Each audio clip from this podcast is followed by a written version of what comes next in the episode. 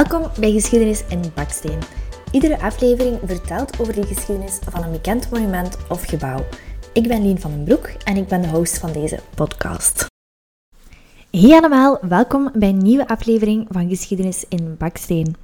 Het is even geleden en dat was eigenlijk helemaal niet de bedoeling, maar mijn werk heeft mij grotendeels een beetje opgestorpt de laatste tijd.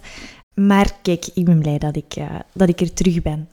En ik moet ook wel toegeven, ik heb een beetje miskeken op de research voor deze aflevering. Het was echt wel een moeilijke. Ik ben eraan begonnen en ik dacht op zich van oké, het is een vrij eenvoudig architecturaal gebouw dat ik ga brengen. Dus ik dacht van ja, het gaat wel redelijk uh, makkelijk zijn qua research. Maar er is zoveel geschreven over dit gebouw. Er zijn zoveel theorieën te vinden. Er zijn heel veel boeken over te vinden. Dus ik heb mij een beetje ja, laten vangen om steeds dieper te gaan in mijn research en steeds uitgebreider. Wat eigenlijk niet echt de bedoeling is en wat ja, sowieso veel te veel is voor uh, een podcast. Ik heb toch getracht voor jullie om het uh, overzichtelijk en knop te houden. Want het is ook ja, voor een podcast niet de bedoeling dat ik er natuurlijk uren over vertel. Dus kijk, voilà, dan gaan we eraan beginnen voor deze aflevering.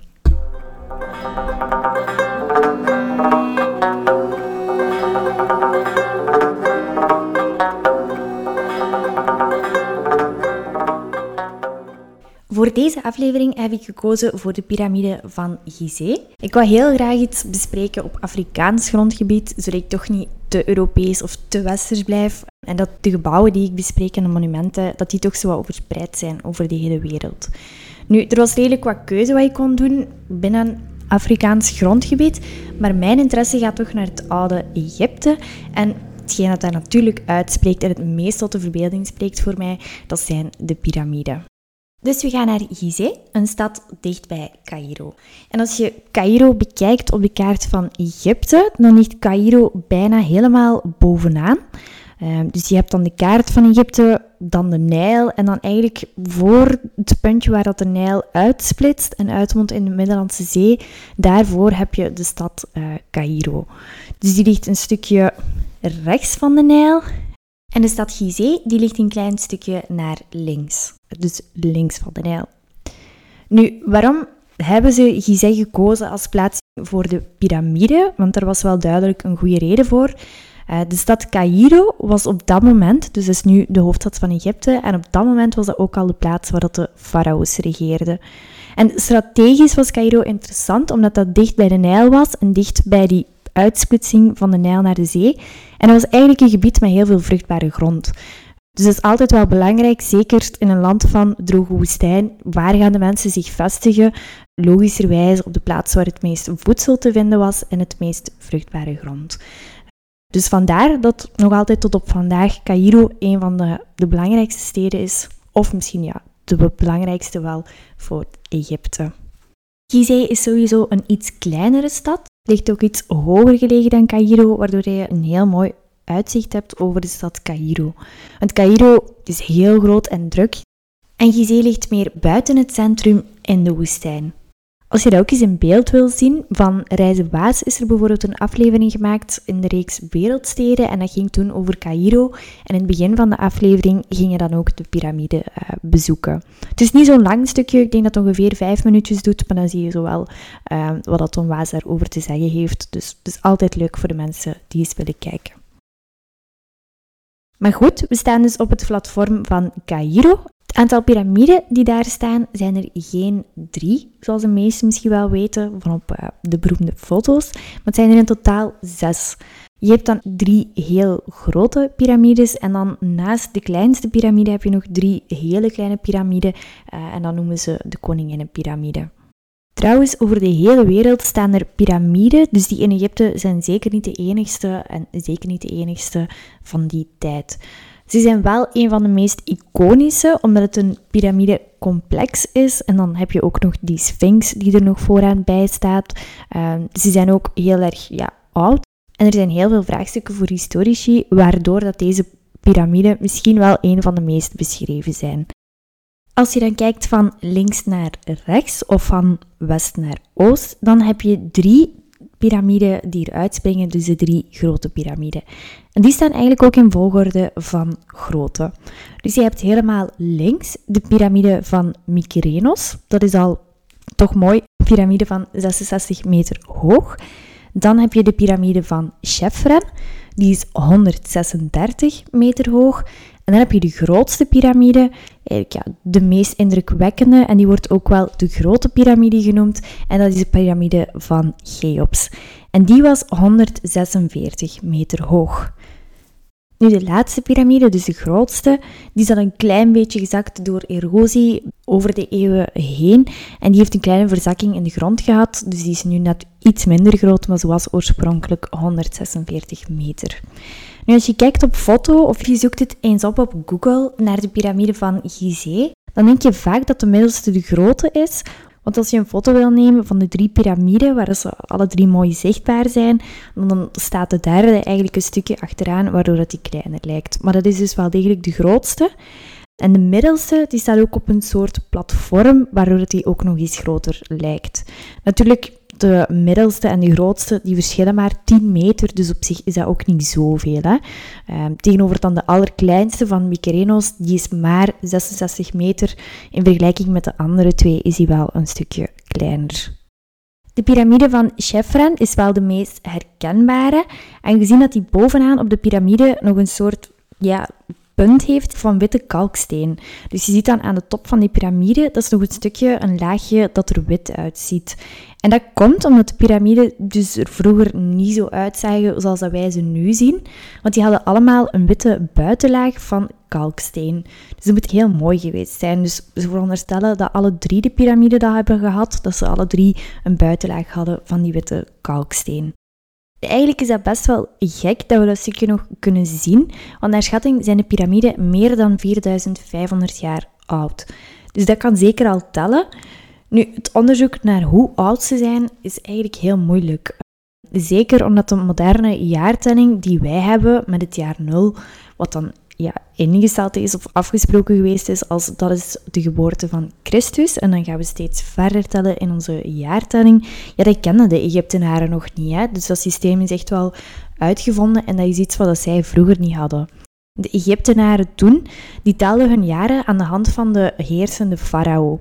Dus stel dat bijvoorbeeld Ramses de farao was, dan gingen zij hun jaren tellen als Ramses I, Ramses II enzovoort. En telkens dat er een nieuwe farao kwam, ja, dan begon dat weer helemaal opnieuw. Dus op zich was dat helemaal ja, niet zo gemakkelijk om die jaartallen te gaan achterhalen. En eigenlijk is dat nog vrij gek, vind ik, dat we nog zoveel weten en zoveel kunnen achterhalen van wat er 4500 jaar geleden allemaal is gebeurd. Nu, als je daar dan ook eens verder over nadenkt, 4500 jaar geleden, dus dat is ongeveer 2500 voor Christus. En dat wil ook zeggen dat bijvoorbeeld Cleopatra dichter is geboren bij de maanlanding in 1969 dan bij de bouw van de piramide. Want Cleopatra, die is geboren rond 60 voor Christus ongeveer, dat plaatst alles toch weer een stukje in perspectief van hoe dat wij die geschiedenis zien en percipiëren. Hè. Het is echt wel heel lang geleden. Want ik denk dat veel van ons denken van, ah, Cleopatra, dat is de tijd van de piramiden en zo, en toen die gebouwd werden. Maar eigenlijk is dat ook nog heel ver uh, voor haar, dat dat er heel ver vanaf ligt. Dus je ziet, uh, het is echt wel, ze zijn echt wel heel oud, de piramiden. De drie farao's die ik daarnet genoemd heb, dus die ook hun naam hebben gegeven aan de piramide, dus dat zijn Mykerenos, Chefren en Cheops. En die zijn ook niet zomaar willekeurig gekozen, want Cheops, dit is diegene met de grootste piramide, is eigenlijk de vader van Chefren en Chefren is de vader van Mykerenos. Dus is Cheops logischerwijze de grootvader van Mykerenos. Dus eigenlijk is het een soort ja, familiebondje hun eigen begraafplaats, uh, hun eigen grafzerken, die ze daar gecreëerd hebben op één site. Die namen die wij kennen, dat zijn eigenlijk Griekse namen. Dus wij spreken van de piramide van Cheops, de piramide van Chefren. Maar in de Egyptische geschiedenis zijn die namen anders verteld. Dus weet als je daar online iets over aan het lezen bent of zo, dat je soms de piramide van Khufu kan zien in plaats van de piramide van Chefren. En in plaats van de piramide van Mykerinos spreken ze soms van de piramide van Menkaura. Dus je ziet soms wel verwarrend en dus soms wat moeilijker qua research. Als je ziet, wij hebben daar een meer westerse benaming aan gegeven en wij volgen dan die Griekse benamingen, terwijl dat ze daar andere benamingen gebruikten voor hun farao's.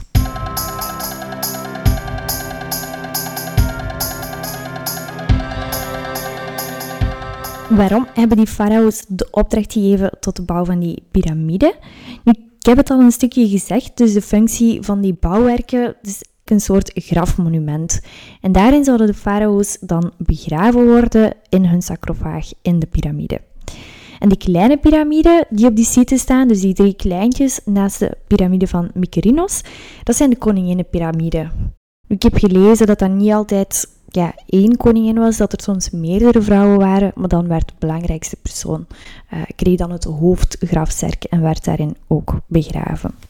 Op die site van Gizeh heb je dan inderdaad zo de piramide, de drie grote en dan de drie kleine. Maar je gaat ook zien, er zijn een aantal uh, ja, ze noemen dat daltempels of kleine tempeltjes die ook nog op die site staan. En dat is omdat hun personeel, dus de hofhouding of ambtenaren, die kregen ook een graftombe dicht bij de piramides van de farao's. En die redenering daarachter was dat als de farao's stierven, dat ze hun hofhouding moesten mee hebben om mee te regeren in het hiernamaals.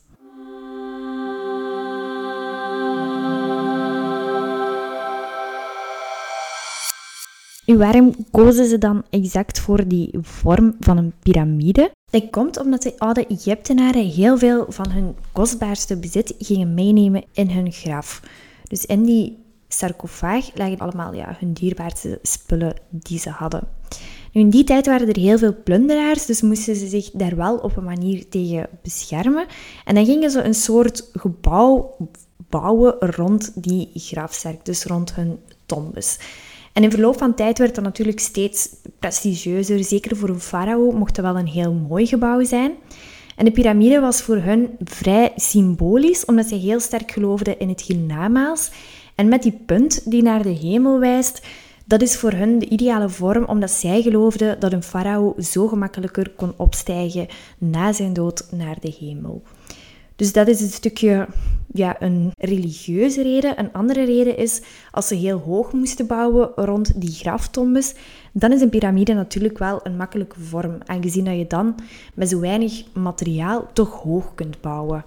Ehm, veel makkelijker dan dat je één recht gebouw zou maken, waarbij je, dat je veel meer zou moeten rekening houden met bouwtechnische dingen, veel meer drukkrachten van wind en zo. Ehm, en dat is een piramide wel een heel leuke oplossing. Cheops was de eerste om de bouw van zijn piramide te realiseren en ze gaan starten met die bouw. Er is heel veel mysterie rond de bouw van die piramide door een aantal thema's die veelvuldig zijn besproken in verschillende boeken. Nu ik ga even opsommen wat de belangrijkste punten zo zijn over die bouw van de piramide en dan kunnen we ze bespreken en overlopen. Een eerste grote vraag die er was, was door wie zijn de piramiden gebouwd? Want er werd heel lang aangenomen dat die door slaven zouden zijn gebouwd, maar door recente bevindingen hebben we dat toch kunnen weerleggen. Dus ik ga dat straks uitleggen wie dat dan waren en hoe dat we dat weten. Een tweede grote vraag is, hoe zijn die piramiden in godsnaam gebouwd? En ik denk dat daar enorm veel theorieën rond zijn. Je vindt er ook verschillende tekeningen rond, schatsen op het internet. Dus heel tof allemaal.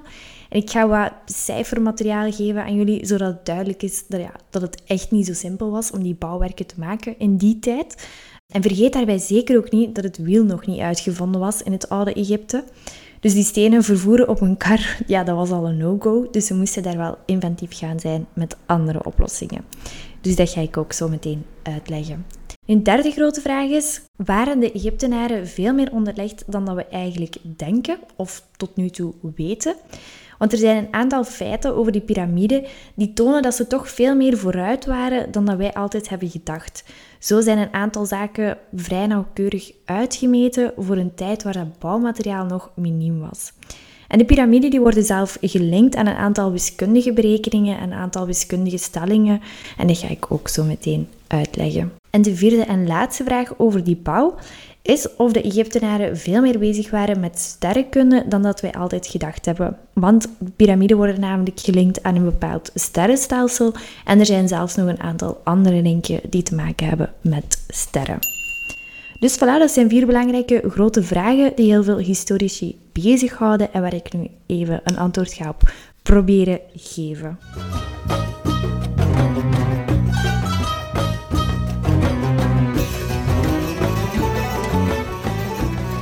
Wie heeft de piramide gebouwd? Ze hebben heel lang gedacht dat het slaven waren, omdat een van de oudste bronnen over de bouw van de piramide komt van Herodotus.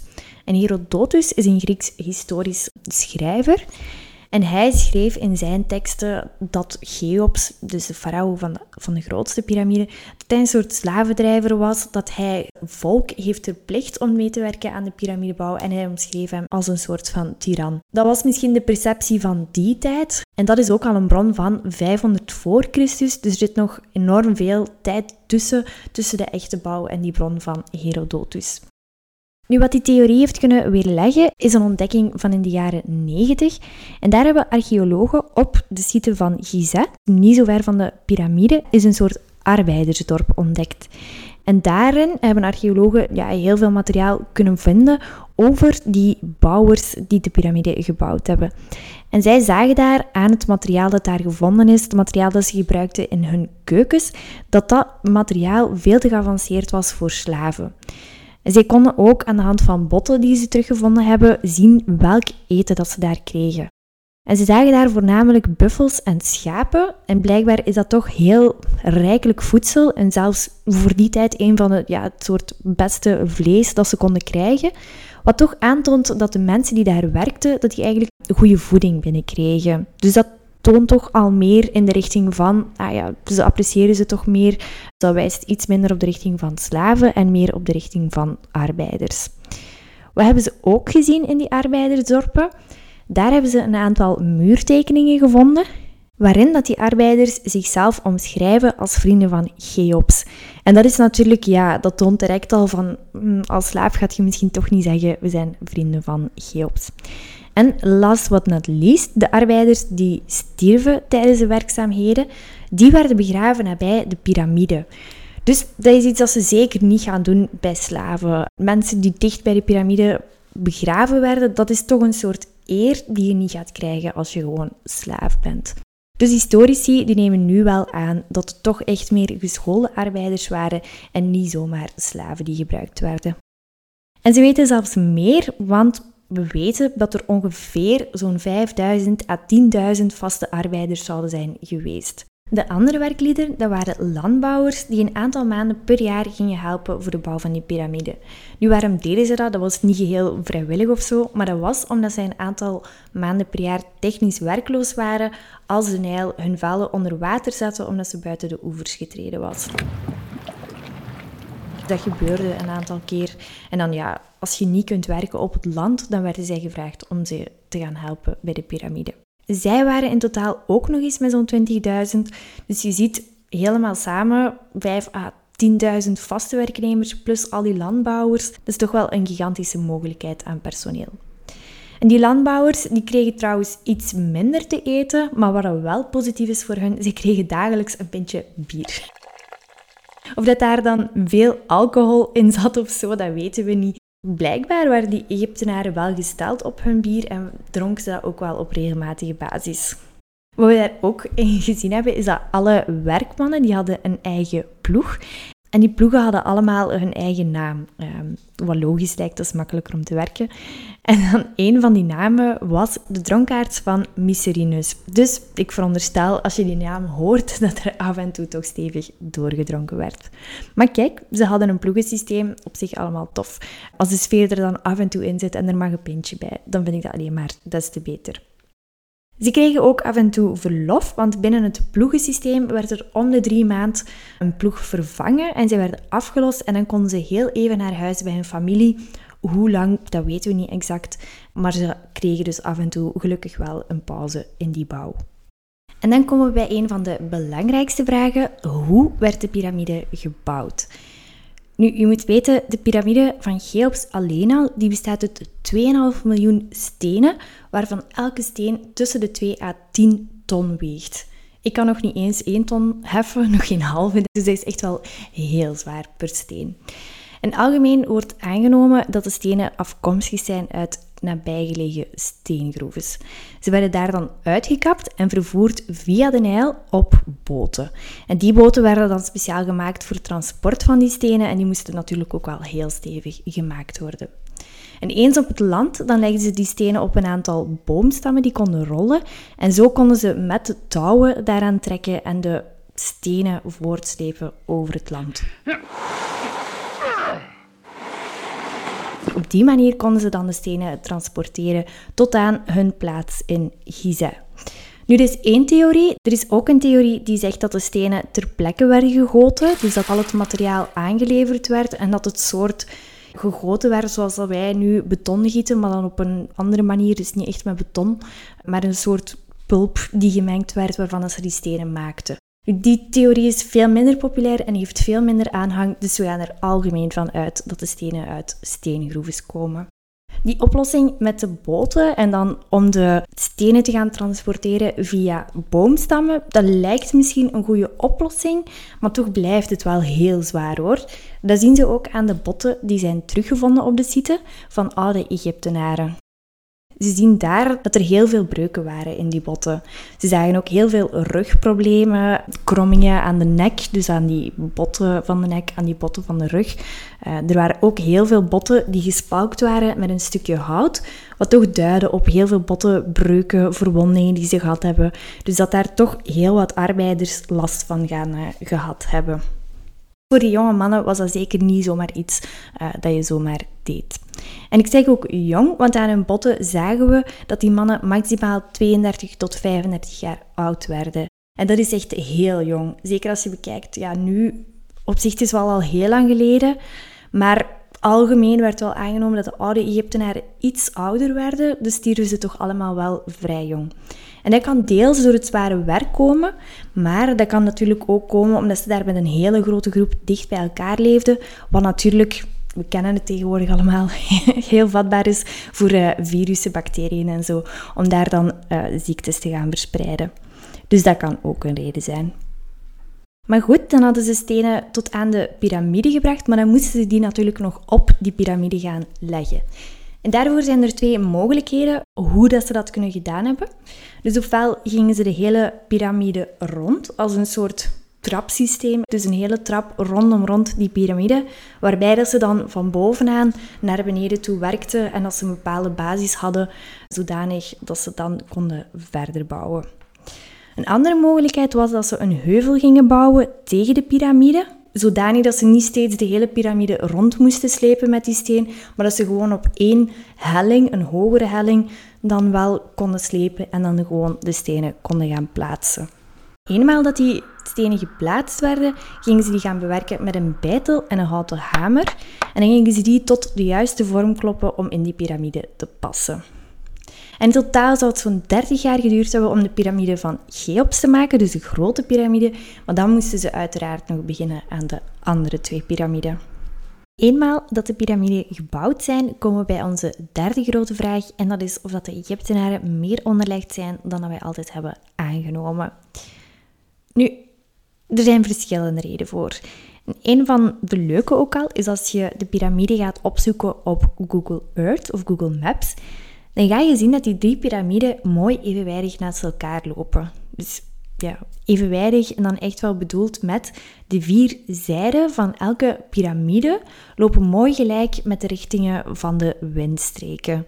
Dus je kan daar echt zo, ja, als je je latje er probeert op te leggen, dan zie je dat die lijnen mooi evenwijdig naast elkaar lopen. En dat is op zich al heel gek, want ja, zoveel materialen hadden ze toen nog niet in die tijd. En ze konden ook niet van bovenaf of zo gaan kijken hoe dat, dat eruit zag. Dus op zich staan ze daar deels nog voor een raadsel hoe dat ze dat dan exact weten en gedaan hebben. Maar je ziet nu wel duidelijk van bovenaf dat dat wel mooi gelukt is. Ik zal misschien ook een filmpje van maken om alles duidelijk voor te stellen, want het is niet zo gemakkelijk met enkel audio. Dus ik weet dat ook voor jullie. Dus hou misschien de social media pagina's in de gaten van Geschiedenis in Baksteen. Dan ga ik dat daar wel nog eens delen. En wat daar ook raar aan is voor die tijd, is dat wij nu natuurlijk de vier windrichtingen kennen, omdat wij die gebruiken voor um, een kompas. En zo proberen wij via een kompas de weg te achterhalen. Nu, op dat moment, 4500 jaar geleden, bestond dat helemaal nog niet. Dus daar is natuurlijk wel de vraag van, hadden zij daar al kennis van, van die windrichtingen? Gebruikten zij dat ook? Uh, dus dat zijn antwoorden die we op dit moment nog niet kennen. Wat ook nog bijzonder is, de grote piramide, dus de piramide van Cheops, die fundering staat blijkbaar heel erg goed waterpas. Er is maar een verschil van 2 centimeter, wat echt wel miniem is, voor een gebouw waarvan de zijden 230 meter bedragen. Dus om daar dan waterpas te geraken met een verschil van 2 centimeter is echt enorm. Er zijn nu wel in de loop van de tijd verzakkingen geweest, maar ze zien wel in die oorspronkelijke bouw dat die fundering heel erg goed stond. Hoe dat ze dat allemaal voor elkaar hebben gekregen, je ziet dat zijn zo een van die vragen waar we niet echt een antwoord op kennen. En dan nog eentje voor de piramide van Cheops. Het grondplan daarvan is een vierkant en het is niet zo gemakkelijk om die rechte hoeken echt tot een rechte hoek te maken. Maar blijkbaar zijn die bijna perfect gemaakt tot op een verschil van 11 centimeter. En nu, wederom, dat klinkt misschien voor ons als van, ah ja, je zit er 11 centimeter naast, maar op een totale lengte van 230 meter per zijde is dat echt niet zoveel. Dus, um, allez, op zich is dat voor de wetenschappers, hebben ze nu zo nog steeds iets van, amai, chapeau, dat ze dat in die tijd al konden. Ook over die zijde van de piramide. Wij zeggen dat die lengte van de zijde 230 meter lang is. Maar natuurlijk kenden de Egyptenaren de maat meter niet metrisch systeem dat wij kennen, met meters en centimeters, dat is pas ingevoerd na de Franse revolutie. En de Egyptenaren die maakten gebruik van de Hebreeuwse maat L. En in een Hebreeuwse maat L zijn de zijden van de piramide allemaal exact 365, 24. En dat getal zegt misschien al iets of doet misschien een belletje rinkelen, 365. En dat komt inderdaad overeen met exact één jaar in ons zonnestelsel, dus de tijd die de aarde nodig heeft om rond de zon te draaien. Dus we kunnen ons wel bedenken dat de Egyptenaren heel goed naar de sterren en de zon hebben gekeken, dat ze dat toch wel weten en dat ze die maat dan ook gebruikt hebben voor hun piramide, die erop gericht is om hun farao's naar de zon te leiden, naar de hemel te leiden en te doen herreizen naar het hiernamaals. Dus het zou allemaal toeval kunnen zijn, maar de meeste wetenschappers gaan er toch uit van niet en dat de Egyptenaren toch wel heel goed uh, wisten waarmee dat ze bezig waren. Er zijn nog heel veel andere theorieën over wiskunde, zeker in de grote piramide van Cheops. Er is onder andere een link met de stelling van Pythagoras met de gulden snede. De verhoudingen van de piramide worden zelfs gelinkt aan de lichtsnelheid. Heel interessant allemaal, maar ook heel moeilijk om uit te leggen in een podcast en zeker als er geen beeld bij is. Dus als je zelf nog veel meer wil weten over die theorieën, ga dan zeker eens zoeken op het internet. Internet staat er echt vol van. Je vindt heel veel filmpjes op YouTube erover. Uh, en ik ga ook wel eens kijken om de meest interessante weetjes te delen via social media. Voilà, en dan komen we al bij de laatste grote vraagteken over de bouw van de piramide en die gaat over astronomie.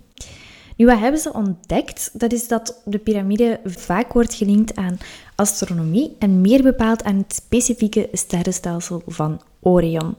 Nu, ik ken niet zo heel veel van het sterrenstelsel, maar je hebt er inderdaad dus verschillende. En een sterrenstelsel is een verzameling van sterren aan de hemel. En die Orion, die heeft een bepaalde sterrengordel. En dat zijn eigenlijk drie hele grote sterren op een rij die altijd op dezelfde afstand van elkaar staan.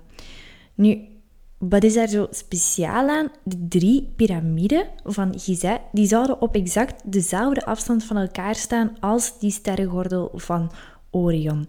Dus als je die daarboven zou plaatsen aan de hemel, dan komt dat exact overeen met de plaatsing van die piramide. En dat is op zich wel bijzonder, omdat Orion een heel belangrijk sterrenstelsel was voor de Egyptenaren, want voor hun stond het symbool voor de god Osiris. En dat is volgens de oude Egyptische mythologie de eerste koning van Egypte. En toen die Osiris stierf, is hij herrezen tot het sterrenstelsel van Orion. En hij werd een koning van het dodenrijk en de piramide. We weten daarvan de dag van vandaag dat die ook een soort vereniging zijn voor de goden en voor de doden. Dus als symboliek zou dat echt wel kunnen. Hè? Dus dat dat echt wel de bedoeling was dat dat die sterrengordel was van Orion en dat die plaatsing daarmee te maken heeft. Maar het is ja, iets dat we niet met zekerheid kunnen bevestigen. Dus het is een soort uh, speculatie, het kan toeval zijn, maar ik denk dat er hoe meer dat ik erover lees over die piramide, hoe meer dat ik denk van ze waren echt wel uh, meer onderlegd dan dat wij denken. Goed, die piramiden zijn gebouwd, ze staan er en ze staan er de dag vandaag nog steeds. Maar ze hebben natuurlijk door de eeuwen heen ook wel wat watertjes doorzwommen.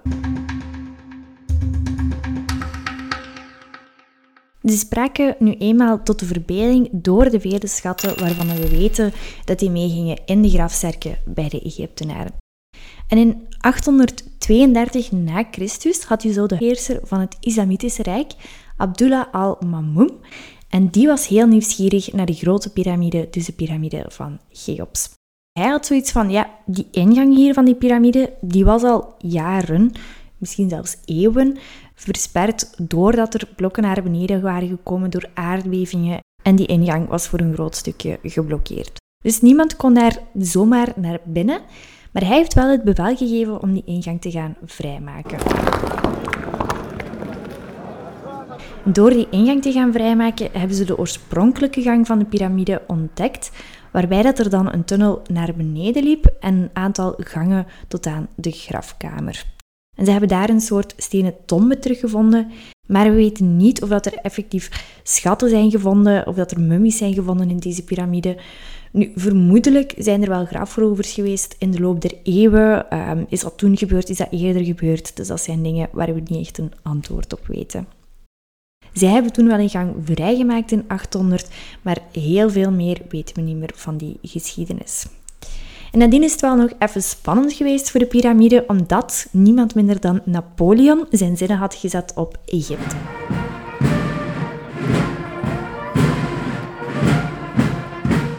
Hij kwam met zijn troepen naar Egypte om het gebied te gaan veroveren. En de slag bij de piramide die heeft niet zo lang geduurd, want zijn leger, het Franse leger, werd geslagen aan de Nijl en ze moesten blijkbaar uitgehongerd en vooral uitgedund terugkeren naar Frankrijk. Dus de Egyptenaren hebben een goed stand gehouden, ze hebben hun piramide zeker niet afgegeven en uiteindelijk hebben ze die slag gewonnen. Nu, volgens een legende zouden de troepen van Napoleon verantwoordelijk zijn voor het afschieten van de neus van de Sphinx. Want de Sphinx die staat inderdaad ook op die site van Gizeh, dus die heel bekende Sphinx. En die heeft inderdaad geen neus meer. Nu ja, ze nemen aan dat het vooral een legende zal zijn dat de troepen van Napoleon op die neus zouden geschoten hebben met kanonnen. Meer aannemelijk is eigenlijk gewoon dat er door erosie in de loop van de tijd dat de neus is afgebrokkeld en daardoor een stukje verdwenen bij die Sphinx. Dan gaan we nog iets later in de tijd naar 1837. En dan werd er wel een grafkist gevonden, niet in de grote piramide, maar deze keer in de kleinste, in de piramide van Mykerinos. Het was een Britse Egyptoloog die daar de ontdekking deed en hij vond dus een kleine sarcofaag met nog een aantal botten in. En daar konden ze ter plekke al het stukje onderzoek doen en zagen ze dat de botten afkomstig waren van een vrouw. Nu, de sarcofaag en de botten werden wel op een schip gezet om ze verder te gaan onderzoeken in Engeland, omdat ze daar nu eenmaal betere technologie hadden om die dingen te gaan onderzoeken. Maar helaas, het schip waarop de sarcofaag werd vervoerd is gezonken op zee ergens rond de buurt van Malta. Dus heel jammer, maar het materiaal ligt nu ergens op de bodem van de zee. In de middelste piramide, dus de piramide van Chefren, werd nooit een mummie gevonden of werd er nooit iets gevonden waarvan we weten dat het echt veel waarde had of betekenis. De middelste piramide is wel het beste bewaard gebleven en die is ook in 2005 nog voor twee jaar lang gerestaureerd, dus blijkbaar ziet ze er nu wel goed uit om eens te bezoeken. Dus als je deze eens wil bezoeken, ik denk dat het zeker de moeite is voor de hele site van Gizeh. Ik denk dat uh, ja, is nu eenmaal een van de klassieke wereldwonderen, dus ik denk dat het zeker de moeite is om die eens te gaan bezoeken. Informeer je ook goed op voorhand, want ik heb zelf wat research gedaan naar prijzen en zo voor die site, maar het is enorm verschillend, zie ik. Het is ook uh, afhankelijk. Je kan ook op de site in Gizeh zelf tickets kopen, maar daar zijn natuurlijk heel lange wachtrijen. Je bent ook niet zeker van je platen diezelfde dag nog, dus ga misschien voor de zekerheid toch reserveren en kijk om op voorhand een ticketje te betalen. En check ook zeker of dat je het interieur van de piramide ook kan gaan bezichtigen, want meestal moet je dat apart nog gaan bijbetalen. En ook nog een tip die ik gelezen heb online. Uh, ik heb gezien dat veel mensen op blog schrijven van ja, je betaalt dan je ticket, je mag naar binnen gaan in de piramides en daar hebben ze dan ook voor betaald. En dat er dan buiten nog heel wat Egyptenaren staan die daar dan een fooi gaan vragen en zo. Dus blijkbaar komt dat wel regelmatig voor. Nu, je bent daar altijd vrij in, die fooi, hè? dus je bent zeker niet verplicht om dat te doen, maar je mag het natuurlijk ook altijd doen als je daar, uh, als je daar zin in hebt. Ik ben er zelf nog niet geweest. Ik ben wel al in Egypte geweest, maar niet in Giza zelf. Uh, wel in Luxor, waar ik een heel aantal tempels ook heb bezocht, die er sowieso wel ooit nog, nog eens aankomen. Maar ik zou sowieso deze zelf ook wel heel graag eens doen. Ook gewoon al om het woestijngebied te zien, om het hele gebied ja, rond Giza te zien, lijkt mij ook al echt heel uh, tof om te doen. Voilà, dat was hem voor vandaag. Ik hoop dat jullie het leuk vonden. Ik hoop dat jullie ervan genoten hebben. En dan zou ik zeggen, hou zeker nog de social media in de gaten voor updates en foto's en beeldmateriaal van deze. Dat was hem. Tot de volgende en ciao!